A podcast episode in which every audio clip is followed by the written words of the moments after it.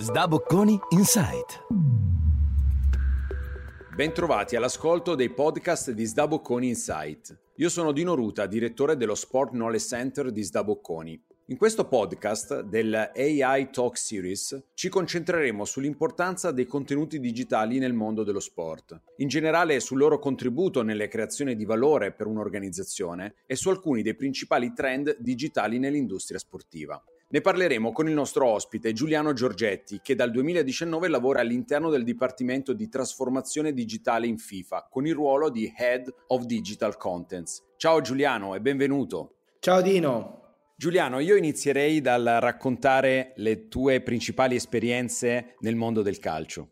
Io ho fatto 15 anni a lavorare per il Milan dal 2001 al 2016. Sono stati 15 anni fantastici dove il brand è diventato un brand globale, gestito molto localmente. Si- significa con una leadership molto italiana, focalizzata anche al territorio. Dopodiché eh, mi sono spostato dall'altra parte del naviglio, ho lavorato due anni all'Inter come direttore della Media House ed è stato molto interessante perché sono stato probabilmente il primo dirigente dell'era Suning e vivere la gestione di una cultura completamente diversa, eh, la gestione di un club da parte di una cultura cinese è qualcosa di estremamente affascinante. Può generare frustrazioni, può generare stati di euforia, entusiasmo e ancora il, concetto di locale e globale si, si, mischiano e poi devono trovare un loro modo di, eh, di convivere eh, all'interno de, della natura del, dell'organizzazione. Poi ho fatto un, un breve passaggio come managing director di una OTT che si chiama Eleven Sport in Italia e infine sono approdato, approdato in FIFA dove per forza di cose le dinamiche, le decisioni devono essere prese su scala globale. Una delle cose che eh, riportiamo nelle nostre aule è, è che il, i tifosi sono sempre di più al centro della generazione di valore dello sport. In modo particolare, un, vorrei iniziare citando un report di Sports Innovation Lab che spiega come il calcio e in generale lo sport abbiano a che fare con i cosiddetti fan fluidi o anche detti versatili. Tu sei d'accordo con questa interpretazione? Cosa, cosa ne pensi? sai, la parola fluido, la parola agile, la parola flessibile fanno, fanno parte del, del, nostro vocabolario e sono diventate sempre più importanti eh, per le persone, per i manager eh, che fanno digitale. Eh, poi capire, capire la parola digitale all'interno di un'organizzazione come, come, FIFA è molto complesso perché digitale significa innovazione, digitale significa tecnologia, significa contenuti, eh, significa sviluppare nuovi modelli. Sicuramente mettendo il cliente al centro, il customer al centro, nelle nostre visioni dobbiamo per forza di cose impostare processi e progettualità che si adattano al cliente per cui diventano fluide eh, come, lo sono, come lo sono i nostri clienti. E questo per un'organizzazione non solamente in FIFA penso io ma per tutto il mondo del calcio che è molto statico eh, molto autoreferenziato è molto difficile eh, riuscire a impostare dei processi di lavoro, dei workflow, delle competenze eh, che siano agili e fluide in questo percorso. Però per risponderti, essere un po' più pragmatico, sì, lo vedo questo, questo amore che passa dal club, più dal club, che va dal club al, al calciatore, questo amore che diventa da parte del tifoso eh, diventa un amore globale e meno, e meno, locale. Quindi con queste dinamiche, sono, sono tanti anni che ne parliamo, queste dinamiche le organizzazioni sportive, i club, le federazioni si devono adattare, riuscire a interpretarle eh, con i propri mezzi, con le proprie capacità e con la propria cultura. Ma certamente mi hai dato una prospettiva di questa dimensione locale e globale che è abbastanza affascinante. Secondo te eh, è più facile in questo momento nello sport essere un grande marchio oppure essere un marchio locale? Perché anche quello eh, sta vivendo una, una visibilità che un tempo era difficile avere.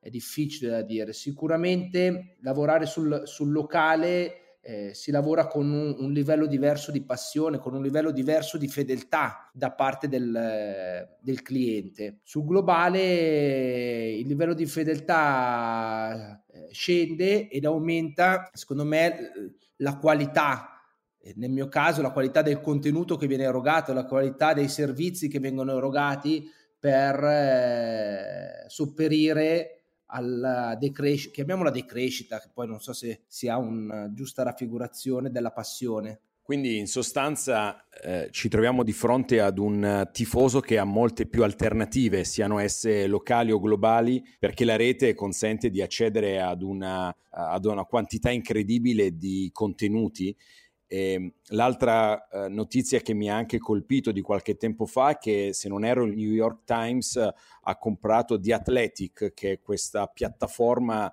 che raccoglie contenuti locali, eh, prevalentemente americani, eh, che su risultati no, diciamo più della periferia che non delle grandi leghe. E, e, questo aumenta per certi versi la fluidità, ma anche, lasciami dire Giuliano, anche la confusione ogni tanto, perché ehm, ci troviamo anche a parlare di nuove generazioni. E quando parlo anche con, con gli studenti ormai è tutto un generare contenuti, generare contenuti, bisogna catturare l'attenzione, eh, però poi dall'altra parte ci sono anche eh, gli atleti che fanno i gol, il canestro, il punto decisivo, la medaglia eh, alle Olimpiadi. Um, cosa ne pensi di questo tema dei contenuti? Perché un po' mi lascia eh, un po' disorientato anche a me, magari, però eh, l'idea un tempo è bisognava fare risultato, invece adesso bisogna fare contenuti. Beh, eh, diciamo che io ho cavalcato sempre il concetto che parliamo di squadre di calcio con dei brand passionali. Eh, che que- le squadre di calcio fossero identificate come delle società di intrattenimento eh, e quindi il trattenimento, soprattutto nei primi anni 2000, quando ho iniziato a fare questo lavoro, l'intrattenimento era ancora allo stadio al 100% e come facevi a portarlo al di fuori dello stadio? Abbiamo iniziato col sito internet, poi abbiamo iniziato con le newsletter, abbiamo iniziato con l'applicazione, poi sono arrivati i social media. I social media ed è lì che il concetto di media house è diventato interessante perché tutte le squadre di calcio avevano nei primi anni 2000 un, ce l'hanno ancora, un club channel.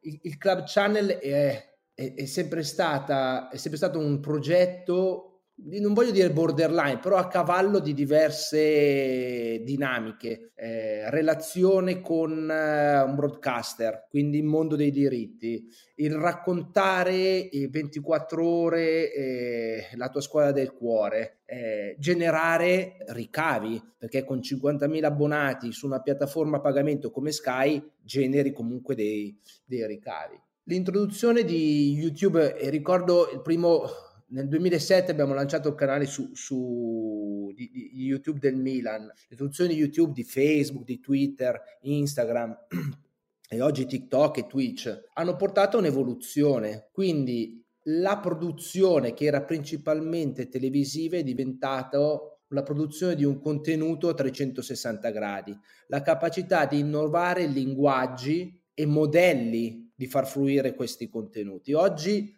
lo fanno bene o male tutti i grandi club, tutti, eh, anche le grandi federazioni, perché adesso nostra, il nostro forecast, la nostra previsione di produzione di contenuti per i canali social di FIFA nel 2022 sono 16.000 contenuti. Poi eh, è logico, questo 16.000 sembra un numero enorme, poi considerando tutte le varie surface, le, tutti i vari formati delle diverse piattaforme, diventa un numero che è molto più, è molto più piccolo. Però per, per produrre così tanti contenuti ti devi inventare delle storie, ti devi inventare delle narrative, oppure devi seguire degli eventi. Il grosso, il grosso e questa la, la, personalizzo un po' questa discussione perché non so se dire limite perché è una parola che può essere mal interpretata, però diciamo che la grossa difficoltà che io trovo all'interno del mondo FIFA è produrre contenuti senza avere molti eventi che possano guidare la produzione di contenuti. E anche durante gli eventi la produzione di contenuti è comunque eh, determinata da modelli di business che siano la protezione di un diritto o che siano la protezione di un diritto media o di un diritto marketing eh, e la difficoltà di inventarsi delle nuove, delle nuove storie, dei nuovi, dei nuovi formati. Per cui vedo, per rispondere poi alla tua domanda, vedo un proliferare e forse anche un accanimento nella produzione di contenuti con pochissimi casi di eccellenza con pochissimi casi di realtà, club, federazioni che provano a fare qualcosa eh, al di fuori degli schemi. Che poi fare questo qualcosa al di fuori degli schemi sia un, un, un diverso storytelling, sia un mischiare il calcio con degli approcci più culturali, che possono essere la musica, o che siano degli investimenti in produzione, una produzione che sia più orientata ai meccanismi ai, ai meccanismi di distribuzione digitale e meno televisiva. Eh, però come ti ripeto, oggi vedo grandissima affollamento, non voglio dire confusione, ma affollamento e questo affollamento spesso porta a una perdita di attenzione da parte dell'utente o a una maggior fidelizzazione su chi produce ottimi contenuti. Facci uno o due esempi di cose che secondo te meritano una nostra visita e anche una nostra riflessione per come sono costruite. Vabbè, io sono, sono, un po' di parte, cioè in Italia penso che Inter abbia fatto un percorso evolutivo molto, molto interessante nella produzione di contenuti. All'estero gli americani hanno una marcia in più, però non lo so se questa marcia in più sia dovuta a, a dei modelli, alla cultura loro, a dei modelli di business differenti, a, a una maggior chiarezza nell'evoluzione, ha una maggior cultura eh, nell'approcciare il rischio. NBA e NFL eh, hanno strategie dedicate per ogni singola piattaforma, eh, hanno strategie dedicate per eh, i loro broadcaster. Io quello che vedo in FIFA, ehm, che secondo me è comunque una delle realtà nella produzione di contenuti eh, sicuramente prime al mondo. Il mondiale dal punto di vista televisivo è qualcosa di estremamente affascinante.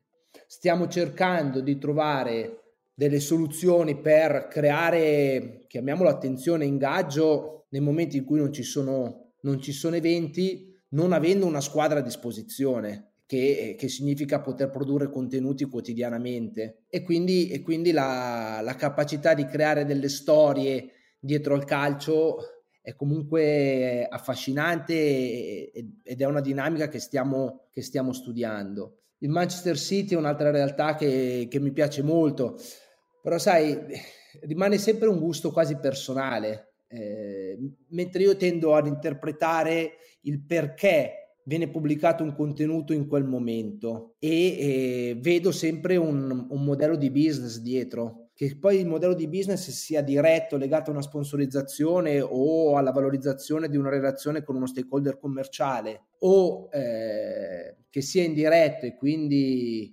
eh, la crescita dell'audience e l'ingaggio dell'audience, eh, questo è, è qualcosa che, eh, che va studiato e va approfondito un po' di più. Sicuramente la, uh, la dinamica tra identità del, dell'evento o del club o dell'atleta e le strategie poi di comunicazione sui social è una cosa che a me ehm, affascina molto. Vedo delle cose che sono un po' copia e incolla, eh, delle cose invece che sono proprio ehm, specifiche e quindi mi, mi piace, mi ci ritrovo, è come entrare un po' nel loro mondo. Su questa riflessione mi, eh, mi viene in mente di introdurre il concetto di esports, un po' perché hai toccato Twitch come piattaforma qualche secondo fa, un po' perché ehm, intorno al mondo degli sports lo sport si sta un po' chiedendo quale tipologia di gioco, di game è effettivamente riconducibile allo sport. Quindi stiamo parlando dei giochi tipo FIFA, MotoGP, la pallacanestro, NBA 2K, piuttosto che eh, invece eh, altri sport che rientrano nella categoria degli sports, ma che vengono anche definiti un pochino più violenti, no? Come, quindi non voglio far nomi perché ehm, in questo caso magari sono anche meno esperto. Eh, diciamo che esiste anche là, eh, come dici tu, un affollamento e anche là un, in questo caso un mondo non strutturato, non regolato, come invece in qualche modo possiamo dire il mondo dello sport tradizionale, quello al quale facevamo riferimento prima, per esempio il mondo del calcio governato dalla FIFA. Eh, ci racconti un po' qual è la tua definizione, interpretazione del mondo degli sports e, e che futuro ne vedi? Eh, sic- sicuramente eh, lo vedo da padre, eh, vedo il coinvolgimento che, che, che, che genera sono fortunato perché sono padre di quattro figli, per cui magari quando gioco con uno gli altri guardano e tifano e insultano anche. E questo mi fa capire che ci sono, si stanno generando delle dinamiche diverse che bisogna riuscire a intercettare per parlare ancora una volta quel genere di linguaggio. Ehm, quello che vedo poi io dal punto di vista di un'istituzione come FIFA è che stiamo cercando di impostare delle regolamentazioni, dei tornei eh, che siano legate al, al, nostro, al nostro, gioco. Eh, però anche in questo caso poi subentrano delle dinamiche commerciali sul, sul publisher, sulle, su chi e su quale, su qual è il gioco su cui bisogna competere. Eh, in questo momento noi abbiamo una, una collaborazione commerciale con, con Electronic Arts, però poi parlando con le diverse federazioni su questo gioco dobbiamo giocarci tramite Xbox, tramite PlayStation e, e ognuno ha una, sua, ha una sua visione ed è veramente difficile mettere, mettere tutti d'accordo. Quello che vedo io è che eh, la tematica dell'e-sport e l'evoluzione del gaming secondo me andranno ad impattare anche la fruizione dei contenuti legati a degli eventi. L'OTT e la digitalizzazione nella distribuzione del contenuto richiede un livello diverso di ingaggio con, eh, con dei target che sono eh, difficilmente ingaggiabili, difficilmente che si fa fatica a coinvolgere. Eh, parliamo sicuramente della generazione Z e, e, e, di come il loro livello di attenzione su 90 minuti sia difficile da mantenere. Stiamo vedendo tutti l'evoluzione del metaverso e di cosa diventerà. Adesso eh, io vado verso i 50 e faccio, faccio fatica a studiare eh, queste nuove dinamiche e a interpretarle, a leggerle, proprio perché, ritornando anche alla, alla domanda iniziale, parlavamo di fluidità, no? fluidità nel, nel, reagire a un cliente che è fluido, questo predispone una fluidità mentale eh, che non è più solamente verticale, quindi la competenza verticale, però eh, questo essere orizzontali, questo affrontare di, diverse dinamiche, poi ti fa perdere un po' di profondità, ti fa perdere un po' uh, di visione verticale. Per cui per risponderti è sicuramente un, un fenomeno dal punto di vista commerciale su eh, dei publisher di, legati allo sport. Non ho ancora visto dei modelli di business eh, concreti eh, e forti. Eh, su altri publisher eh, legati a spara spara o altre dinamiche, eh, leggiamo tutti di Fortnite, eh, leggiamo tutti di Ninja, leggiamo tutti di, di grandi competizioni, però il mondo dello sport questa evoluzione la sta guardando un po', un po' diciamo che ci stiamo ancora annusando. Almeno questa è la mia, è la mia lettura.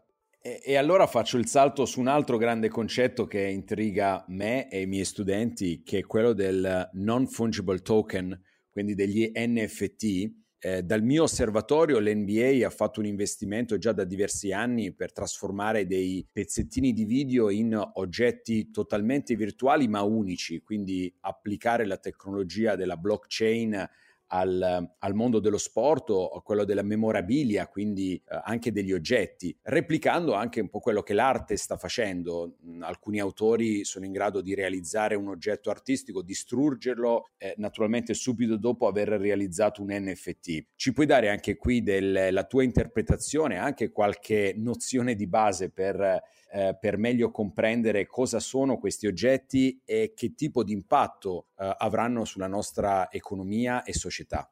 Ti, ti, ringrazio per la stima che riponi nei miei, nei miei, confronti, ti darò quella che è la mia lettura, eh, premesso che è un, un, fenomeno che dobbiamo studiare. Eh, studiare per, per, imparare bene do, dobbiamo fare, sbagliare, imparare e rifare. Tutto quello che è digitale ti permette questo genere di approccio ciclico. Non ho ancora capito se il business degli NFT è legato ai contenuti o è legato a dinamiche finanziarie. Una cosa, una cosa che leggo e vedo come, come un'opportunità eh, è sempre il concetto del brand passionale. Il brand passionale che, che genera una comunità. Quando la comunità è forte, le relazioni della comunità sono forti con, con il brand, eh, si devono sviluppare eh, modalità di ingaggio che evolvono e l'NFT la vedo come un'evoluzione di, di, questo, di questo percorso. In FIFA ne parliamo molto, ci sono diversi punti di vista, soprattutto io parlare di business e FIFA forse, forse, non è giusto, però se io devo definire la FIFA come un'organizzazione di business, la vedo come un'organizzazione che a oggi, eh, febbraio 2022, è un'organizzazione che io definirei media rights owner, per cui introdurre il modello di business dei, degli NFT per una uh, realtà che eh, vende diritti media eh, è, è, comunque un, un percorso affascinante. Una realtà che si può definire più B2B quando l'NFT è, chiamiamolo un business più B2C. Poi è logico che vanno studiate tutte le varie piattaforme di blockchain che, che stanno dietro questo, questo genere di, di modelli, eh, quindi c'è una competenza ancora in questo caso verticale, però guidare lo sviluppo di questa verticalità è eh, la definizione di modelli di business eh, nuovi e diversi. Beh, vorrei anche collegarmi con una battuta. Tanti anni fa si parlava molto di più dei bagarini, cioè di quelli che compravano dei biglietti poi li rivendevano perché era un oggetto scarso. Eh, naturalmente li rivendevano e c'era una valorizzazione a seconda di quanto eh, vicino era il, il fischio d'inizio del, della partita.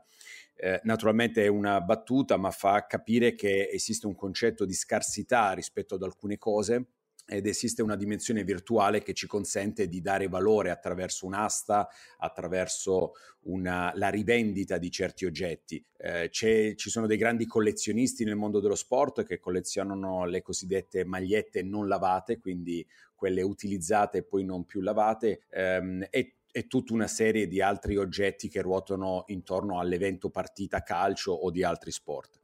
Giuliano, grazie mille, ci hai davvero aiutato a fare chiarezza su diverse tematiche molto attuali e interessanti che stanno trasformando il mondo del calcio e dello sport. Grazie a te Dino, eh, grazie a tutti quanti e Forza Italia, perché un mondiale senza Italia non sarebbe la stessa cosa.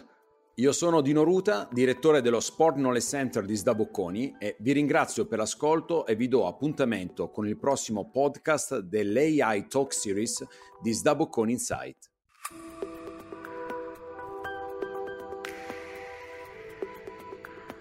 Sdabocconi Insight.